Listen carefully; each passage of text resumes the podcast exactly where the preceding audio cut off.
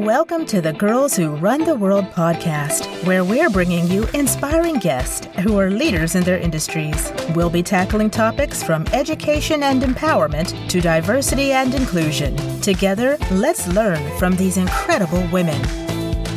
This podcast is brought to you by Our Gorongosa.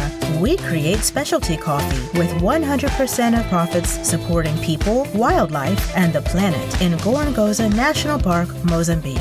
Girls' education is one of our biggest priorities because we know girls have the power to change the world. Just like Beyonce said, who runs the world?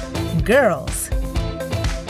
Hello, and welcome back to the Girls Who Run the World podcast. I'm your host, Emily. And as always, I'm so grateful for you joining me today. And please, please share with anyone you think would find value in this episode. So, today we have the pleasure of chatting with Christy Rogers, who is a seasoned sales professional who works for Our Gorongosa. So, she's the one making the magic happen behind the scenes that really allows us to continue with our mission of all the amazing things we support in Gorongosa National Park. Welcome to the show, Christy. Thanks, Emily. So excited to be here. This is going to be fun. We're just going to get right on into it. We don't waste any time. What are you most grateful for in your life right now? So many things, but I I have to say my parents really reflecting a lot recently on just all of the opportunities and support that they've given me um, and continue to give me throughout my whole life. So I think probably not being able to see them for a year and a half And that first part of COVID was a real reminder of how hard it is to not be able to see them because they live 3,000 miles away. So just feeling really grateful for the role that they've played in in my life and continue to play in my life. Oh, making my mama heart so happy.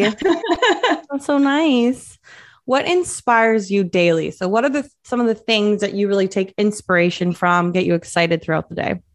Yeah, I I think it's a lot with just um, that every day is sort of the opportunity to build on the life I've created so far. I guess that that seems sort of broad to say, but just really happy with where I am and who I'm with. So the fact that every day is kind of this refresh and I get to spend it with uh, my fiance and my dogs and cats and friends and um, learning things at work, which I love work so much, it doesn't really feel like a job. So just the opportunity to keep building these little building blocks to to continue to grow myself. I love that.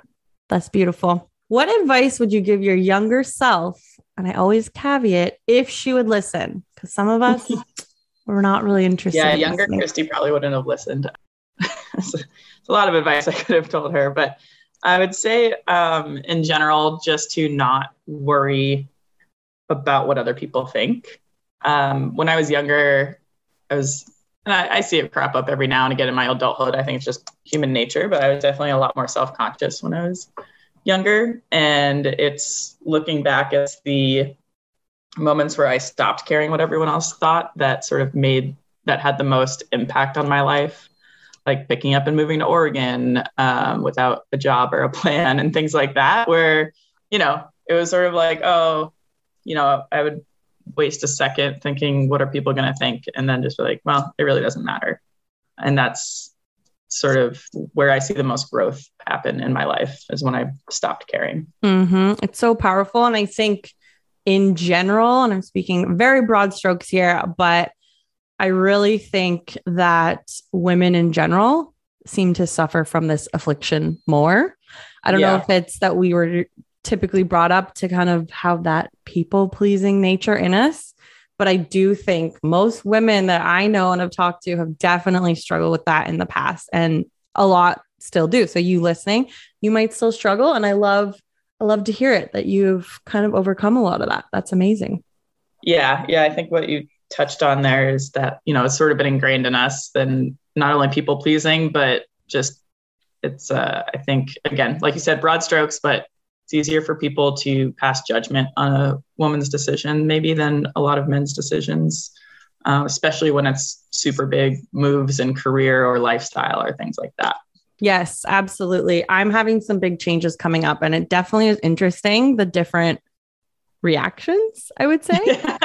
But I think I'm kind of at a place like you are where I'm like, this is my life and I'm happy with it. So I don't really care what you think, but it, it's just, it's fascinating to kind of see through someone else's lens what their perception and their kind of judgment is.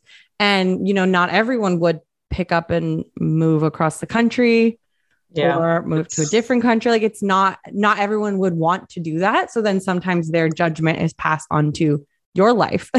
yeah, yeah, and it's, it's, usually in the form of jealousy. So, um, yes. yeah, it's it's interesting to see. But I think that that's just a big takeaway. Is just not don't worry about what other people think. It, their thoughts really, you know, don't affect anything. It's their own issue. Absolutely, I love that. What's one mantra you like to live your life by? the main one that to this day I you know I've been saying it for the past 12 years is optimism can take you anywhere. Aww. And I saw it with two of my very close friends when I was studying abroad. Was written on a signboard outside of the Life is Good store in Stellenbosch, South Africa. And we sort of used it as our mantra then, and I continue to use it today. That's such a good one. Who or what has been your biggest teacher so far? Uh, sort of touching on that same thing, that study abroad in college was hands down the the biggest teacher I had. It was sort of uh, I studied abroad in Stellenbosch, South Africa, at the University of Stellenbosch, and I was fortunate enough to travel around South Africa and Namibia, Botswana, very briefly into Zimbabwe when I was there. And I think between the, the people I met there, both local um, and from other places around the world, and then the places I saw, um, the teachers at that university, everything just made a huge impact. And I really found my love for uh, wine when I was there, and I was a business student, and that actually led me into sort of like where the start of my career was. So, yeah, that that whole thing it got me out of my comfort zone for one of the first times in my life, and allowed me to just change a lot and be more open to explore. I probably never would have left New England, uh, where I grew up, had it not been for like not like never left to travel, but never moved out of New England if it hadn't been for that experience. So I'm grateful for it in a, a lot of different ways. Mm, sounds like an incredible experience.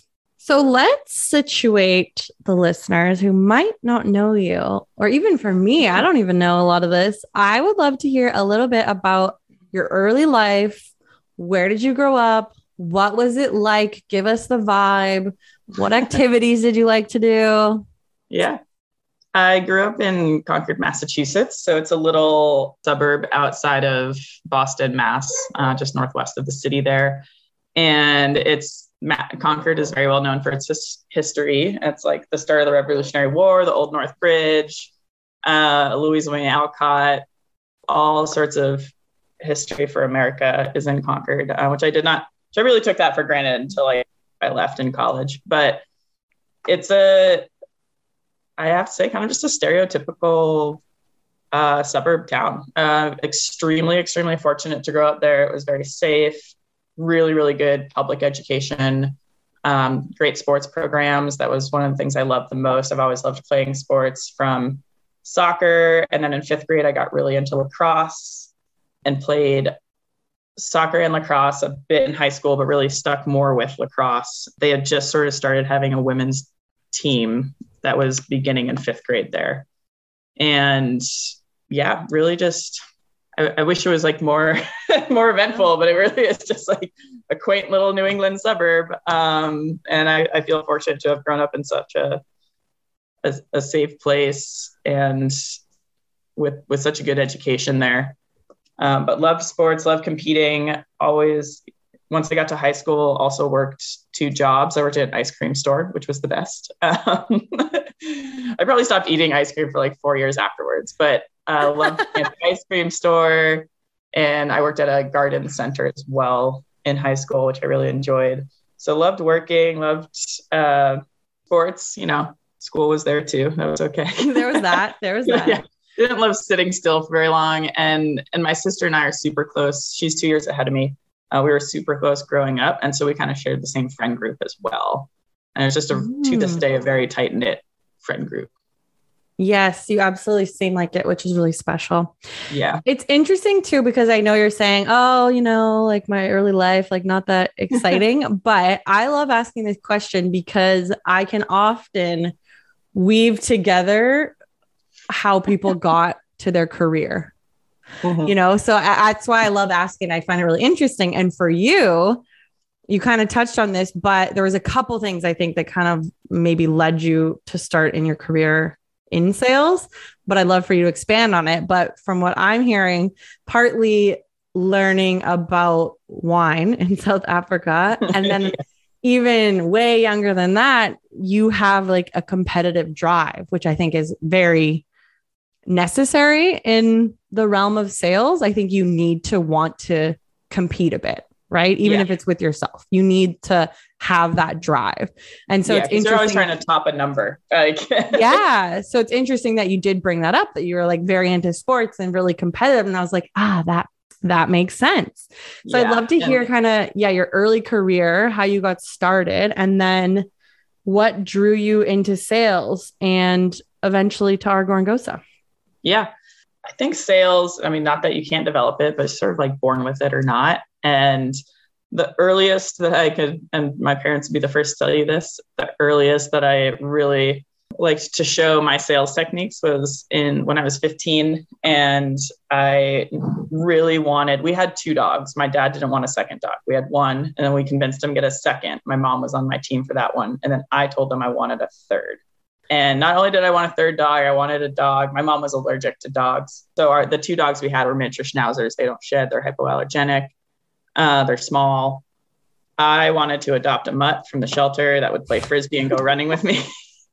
so after two proposals and one contract later, uh, at the age of 50, actually at the age of 14, I got uh, our, I convinced my parents to let me get a third dog that my mom was allergic to, which uh, well, she ended up not being, but that's a different story. You know, we got this dog that somehow I convinced them at 15 I was supposed to have a dog, a third dog. So my parents were like, "Yeah, you're you're bound for sales." Um, I really used my sales skills throughout my life to sort of um, try and get what I wanted from my parents, and and then working, you know, like I said, working at the ice cream store. It's sort of funny that ice cream store would it was open all year long. Uh, so you can imagine New England winters are not really the hot time for ice cream. No. but we're still in there selling ice cream and um, and and kind of the, the, plant store would close down but you know even selling stuff there you know we ha- we would sell christmas trees at christmas time and trying to upsell the customers to get some garland and, and things like that so really it it just kind of all came naturally to me in both my personal life with you know trying to get what i wanted and then also just going into those early jobs that i had and then yeah it really was you know going off to college and choosing to go to south africa as a, just a total change of pace. You know, it's like a lot of my friends were going to Europe for study abroad. My sister had done Australia, so obviously I couldn't do that. I didn't want to be, even though we were close. I, I didn't want to be the same person. So South Africa, I was like safaris. This is cool, and I was studying to get my business degree at the time. Uh, well, and I I did get it, but I was getting my business degree. So when I went to South Africa and I was 20, so now I could legally drink down there, we'd go wine tasting because we were in wine country. And I fell in love with the complexity of wine tasting and wine itself, the growing and all that. And I was like, so I could take my business degree and just combine it with my love of wine. This is awesome. You know, the old adage that if you do what you love, you don't work a day in your life. So when I got back uh, to the US and to my university, I finished my business degree. That's what caused me to pick up and move from New England to Oregon uh, to work in the Willamette Valley out here, which I did for the first couple years that I was here. Um, absolutely loved it. Got to, you know, pour wine and chat with people, and I managed wine clubs and sales and distributors during that time. But then it, you know, working weekends gets a little old, so I decided to move out of that into um, the non-alcohol sector. So I was working for Vita Coco uh, worked for Vita Coco. I worked for Purity Organic. I worked for Keurig Dr. Pepper over the years through the beverage industry. And our distributors with, with those beverage companies, those were really big growth opportunities, especially as a female. And I was reflecting this on this quite a bit recently because all those non-alcohol beverages are distributed through in the northwest it's distributed through um, beer distributors as well so you have a Mm. very strong masculine there are very few women uh, working in these beer distributor houses and and so it was sort of you know i would get ignored a lot you know if i was like it was my account the distributor would go to my boss to ask them questions about my account my boss would just be like this is Christy's. Go talk to her. Like, why are you talking to me? And so it was sort of it, you know, I mean, I'm, I'm competitive and I'm feisty. So I will more than happily fight back and demand to be seen and demand to be heard and, and spoken. You know, you need to come to me. It's my account uh, type of deal. So, but it was, it was an uphill battle and, and it got tiring to be honest. So I did end up through multiple reasons, but one reason I did go over to natural food industry after that. And one it was mostly for job advancement but i was not sad to sort of stop dealing with the toxic masculinity of beer houses. And so i went over to a natural foods company a plant-based foods company for a bit until just after covid and that was the the job was eliminated. So when i came to Gorongosa, i was obviously just on the job hunt. And i took a I, saw the job posting and I was like, you know, almost seemed kind of too perfect. It, it, really tied back to that time in Africa. Africa holds a very, very special place in my heart. Although I never got to Mozambique, uh, I've been to a lot of countries surrounding it. And I know just good deal, or I've seen a good deal of, of how amazing the people are there, but also the extreme poverty um, that's in those areas. So, so it was like, all right, this is so cool. One, I love coffee. I drink multiple cups of coffee. I basically drink coffee till 2 p.m. every day. Um, she really then, does. Every time yeah. I see her, coffee. It's, it's like a security blanket. And then, you know, being able to be giving back and also have it be a small team. I'm not a big corporate person, as I learned from my time with some bigger companies. And and yeah, it was just all all really perfect. And I feel so fortunate to have gotten the role it's kind of funny. I don't know if you knew, but when they were hiring for the sales role, they were hiring for one and they ended up hiring two of us. uh, and and I love it because uh, my boss Gunner and I are just a very good.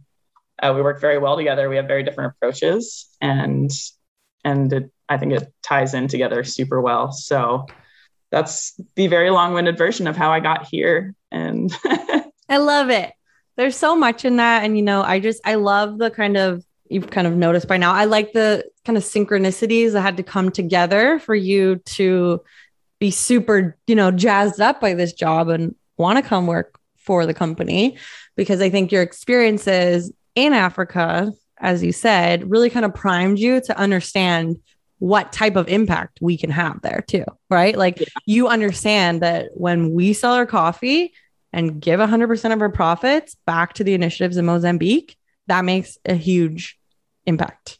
Yeah. Yeah. I when I was in South Africa, we would do every Tuesday for a couple hours after classes, we would do go into the townships. So back during apartheid where they had had townships for blacks and townships for what they would consider coloreds. And it was just the happiest kids ever that you'd see. And the school books were heartbreaking because it, the examples and questions kids had to answer had more to do with like survival than uh, than like actual math or anything right. like that. It would be, you know, like where are you going to find food if you live on a bench? And these are like seven, eight, nine year olds, and it's just such a contrast to you know where I, I grew up. So it was really important to see and and then also then we would play sports with the kids. And so we would bring them soccer balls and basketballs and like just the rubber bounce balls and things like that. And we would teach. They'd be so excited just for these like balls that we have everywhere in every school and every household. They get so excited and be so grateful. And we would teach them our games. They would teach us you know their games their version of kickball their version of t-ball things like that. So it was really even just donating my or you know using my time back then i know how impactful it was for both me and those kids so knowing that our profits are going back to create you know the girls programs after school like i, I know what those programs do for those kids after school i've seen it they'd much mm-hmm. rather be there playing games than you know maybe going home and being by themselves so yeah it was a huge huge part of wanting to to be part of the Our Gorongosa team. Mm, well, we're very happy to have you. Very grateful. and you kind of touched on something I would love to hear about is you're kind of you said gunner and you have a bit of different styles, right? Yeah. and I was curious to hear from you. How would you describe your selling style? Because I've noticed my partner works in sales too and his style is very interesting like i i really like his style his style is basically like you you think it's your idea like Mhm. he's so, he he's really good at like finessing and you don't even think you're being sold to like he's just really good at that and it's interesting whereas my one of my best friends she is the type of salesperson where she it's not that she drives hard but it's that she just doesn't really give you an option to say no because she Right. she makes you almost feel like silly if you were going to say no because she presents it in such like a strong way. So compelling. Yeah. yeah that you're like well it pretty much be like oh so you don't want to be a millionaire and you like don't want anything given to you? You know what i mean? So i'd love to hear from you. What would you describe your selling style as? Yeah i'd probably lean more towards my goal always being kind of like uh like mario's. You know it i always like to try and present it as i'm feeling it you know or i'm not me but our product is filling a niche for the the store like they they want it they need it their customer wants it the customer needs it um you know they agreed to this meeting it, trying to make it sound like their idea i i'm not for the hard sale i'm I'm fairly laid back. Not to say that I don't push. Uh, I'm how do I normally put it? Like I'm a polite nagger, kind of. Uh, sort of if walking that fine line of pestering someone without being annoying that they want to close the door forever. So really just trying to find that balance, but then also show the the buyer, you know, I'm not just selling to you to sell to you. I'm selling to you because this actually would benefit you. Um, it's going to bring in numbers their buyers. What they want the bottom line is going to be numbers. They want they don't want the product to sit there. They want it to actually move. So you know knowing showing them that they have the customer for our product. And not every store does. There are stores that we won't talk to or we're not going to take the time to or we're not going to pay to put it in their stores because i know that they don't have necessarily the customer that's going to buy a 15 16 17 dollar bag of coffee. Um, and that's totally fine.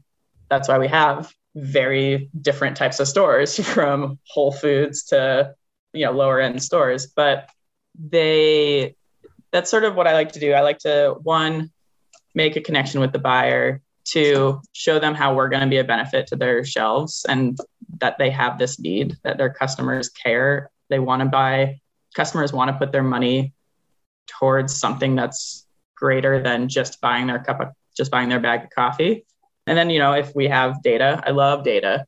Uh, smaller companies don't tend to have all the IRI and spins data that bigger ones do, but there are other ways that we can present, you know, how we're doing in other accounts and things like that. Or we can present data on how much consumers are impacted by knowing that their purchase is for a cause versus not. Um, so, really getting creative with data like that to utilize and then just honestly, like the number one thing I really care about when I am selling is transparency and honesty. And I think a lot, it's really easy to not trust a salesperson because you assume, you know, my only goal is just get it in the account. I'll, I'll do anything to get it there. And it's, it's not because the second you lose the trust of the buyer, it's, it's gone. Like you're not going to get it back. Uh, it's much easier to say, I don't know, or, or just no, we can't do that, or no, we don't have this. like I'm not going to make something up so just having that trust and open communication and just trying to build an actual relationship and understanding with the buyer is really a goal just making that connection um, it's it's certainly been hard a little harder to do over zoom than or on any virtual versus i do look forward to going back to meetings in person with buyers and people in general but i think regardless of being in person or not just making that that connection, being honest, showing them the need and showing them the data is super important. Hmm. I love that. Well, Christy, this has been fabulous. I have loved getting to hear all your amazing answers and get to know you a bit better. And I want to acknowledge you for just the incredible work you're doing and moving the dial on what we're trying to do here at Our Gorongosa because we need sales, obviously. That's how we that's how we make the money. And that's how we're able to continue to really support these initiatives in Gorongosa National Park. So thank you. Well, thanks, Em. Okay, rapid fire round. Are you ready? I'm ready. Hold on. I gotta get I to this is the one I was scared for. All right, nah, I'm ready. I'm don't ready. Be scared. a, a book that's changed your life. Uh, the Tipping Point by Malcolm Gladwell. I love that one. Favorite place you've traveled? The Okavango Delta in Botswana. I knew you were gonna say somewhere in Africa. I, like, I wonder where though. I wasn't sure where. Yeah, I was like, which which spot was I gonna pick? yeah. What's a lesson you've learned recently? um, just to seize opportunities as they come and to spend as much time with friends and, and family as possible. Beautiful. Last question Name a woman who inspires you. This is the easiest one. Uh, my sister, Maggie. Uh, she's uh, really, she does, I mean, she's very, I'm very close with her, but she does super inspirational work with a company called TNTP. Uh, and she's an amazing mom to my nephews and an amazing wife to her husband and sister to me. So she's the best. Aw, Maggie sounds like the whole package. I'm not gonna lie. I know, I know. You you hear me talk about her a lot. yeah, no, she sounds amazing. Like I want to meet her. Yes. Someday. Well, thank you again, Christy. And thank you so much to everyone listening. This has been episode 26. And again, we're so grateful for you for joining us today. Make sure you share this episode. We love to see it on your Instagram stories. Tag us at Our Gorongosa. All right. Thank you so much. And Thanks, we'll Emily. see you in the next episode. Bye. Bye. Thank you so much for tuning in to the Girls Who Run the World podcast. If you enjoyed this episode, please share it with a friend who would love it. Leave us a five star review and hit that subscribe button so you never miss an episode. To learn more about Our Gorongosa, head over to ourgorongosa.com and find us on social at Our Gorongosa.